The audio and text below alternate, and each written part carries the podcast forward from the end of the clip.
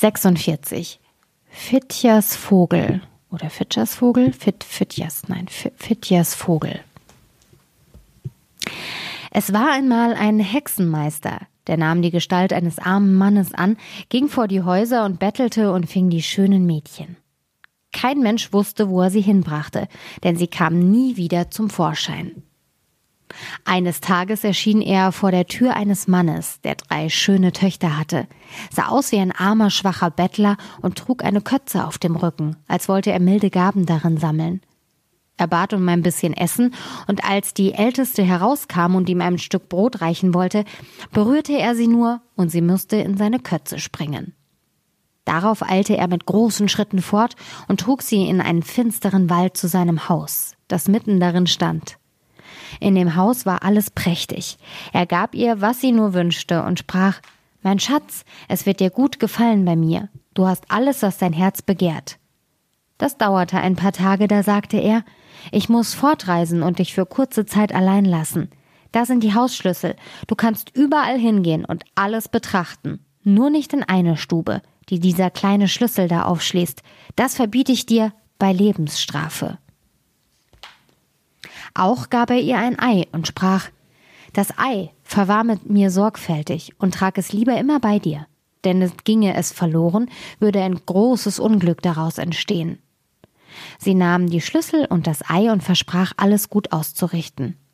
Als er fort war, ging sie im Haus herum von unten bis oben und sah sich alles an. Die Stuben glänzten voll Silber und Gold, und sie meinte, sie hätte nie so große Pracht gesehen. Endlich kam sie auch zu der verbotenen Tür. Sie wollte vorübergehen, aber die Neugier ließ ihr keine Ruhe. Sie untersuchte den Schlüssel, er sah aus wie ein er sah aus wie ein anderer. Sie steckte ihn ein und drehte ein wenig, da sprang die Tür auf. Aber was erblickte sie, als sie hineintrat?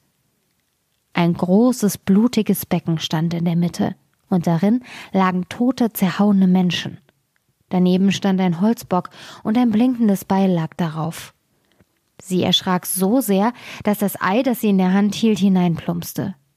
Sie holte es wieder heraus und wischte das Blut ab, aber vergeblich. Es kam sofort wieder zum Vorschein. Sie wischte und schabte, aber sie konnte es nicht herunterkriegen.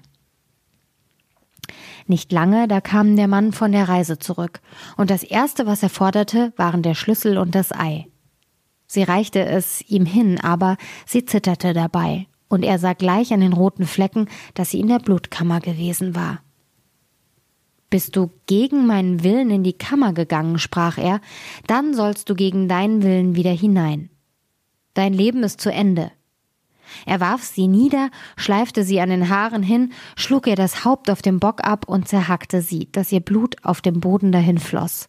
Dann warf er sie zu den übrigen ins Becken. Jetzt will ich mir die zweite holen, sprach der Hexenmeister, ging wieder in Gestalt eines armen Mannes vor das Haus und bettelte. Da brachte ihm die zweite ein Stück Brot. Er fing sie wie die erste durch bloßes Berühren und trug sie fort. Es erging ihr nicht besser als ihrer Schwester. Sie ließ sich von ihrer Neugier verleiten, öffnete die Blutkammer und schaute hinein und musste es bei seiner Rückkehr mit dem Leben bezahlen. Er ging nun und holte die dritte, die aber war klug und listig. Als er ihr die Schlüssel und das Ei gegeben hatte und fortgereist war, verwahrte sie das Ei erst sorgfältig, dann besichtigte sie das Haus und ging zuletzt in die verbotene Kammer. Ach, was erblickte sie! Ihre beiden lieben Schwestern lagen da in dem Becken, jämmerlich ermordet und zerhackt. Aber sie fing an und suchte die Glieder zusammen und legte sie zurecht Kopf, Leib, Arm und Beine. Und als nichts mehr fehlte, da fingen die Glieder an sich zu regen und schlossen sich aneinander, und beide Mädchen öffneten die Augen und waren wieder lebendig. Da freuten sie sich, küssten und herzten einander. Der Mann forderte bei seiner Ankunft gleich Schlüssel und Ei, und als er keine Spur von Blut daran entdecken konnte, sprach er Du hast die Probe bestanden, du sollst meine Braut sein. Er hatte jetzt keine Macht mehr über sie und musste tun, was sie verlangte. Wohlan, antwortete sie, du sollst vorher meinen Vater und meiner Mutter einen Korb voll Gold bringen und es selbst auf deinem Rücken hintragen.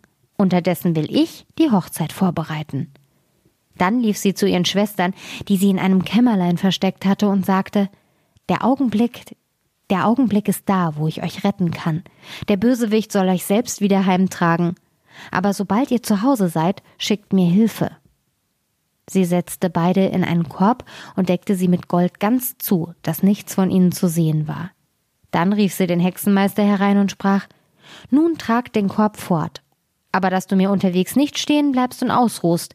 Ich schaue durch mein Fensterlein und passe auf. Der Hexenmeister hob den Korb auf seinen Rücken und ging damit fort. Er drückte ihn aber so schwer, dass ihm der Schweiß übers Gesicht lief. Da setzte er sich hin und wollte ein wenig ausruhen. Aber gleich rief eine im Korb Ich schaue durch mein Fensterlein und sehe, dass du dich ausruhst. Willst du wohl gleich weiter? Er meinte, die Braut riefe ihm das zu und machte sich wieder auf. Nochmals wollte er sich setzen, aber es rief gleich Ich schaue durch mein Fensterlein und sehe, dass du dich ausruhst. Willst du gleich weiter? Und so oft er stehen blieb, rief es, und da musste er fort, bis er endlich stöhnend und außer Atem den Korb mit dem Gold und den beiden Mädchen in ihrer Eltern Haus brachte. Daheim aber bereitete die Braut das Hochzeitsfest vor und lud die Freunde des Hexenmeisters dazu ein. Dann nahm sie einen Totenkopf mit grinsenden Zähnen, setzte ihm Schmuck und einen Blumenkranz auf, trug ihn oben vors Bodenloch und ließ ihn da hinausschauen. Als alles bereit war, versteckte sie sich in einem Fass mit Honig, schnitt das Bett auf und wälzte sich darin, dass sie aussah wie ein wunderlicher Vogel und kein Mensch sie erkennen konnte. Dann ging sie zum Haus hinaus und unterwegs begegnete ihr ein Teil der Hochzeitsgäste, die fragten Du Fitjas Vogel, wo kommst du her? Ich komme von Fitze Fitjas Hause her. Was macht denn da die junge Braut?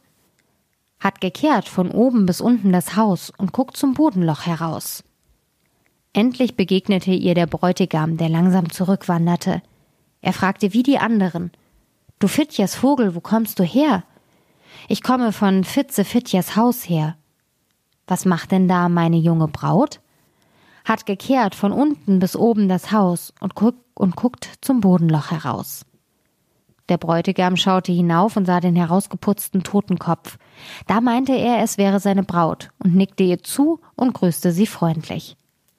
Als er aber mit seinen Gästen ins Haus gegangen war, da kamen die Brüder und Verwandten der Braut an, die zu ihrer Rettung gesendet waren.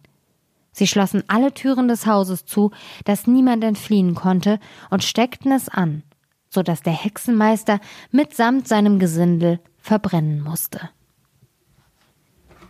Hm. Schon wieder so grausam. Oh. Oh. Das kann man doch keinem Kind vorlesen. Oh, ich muss was trinken.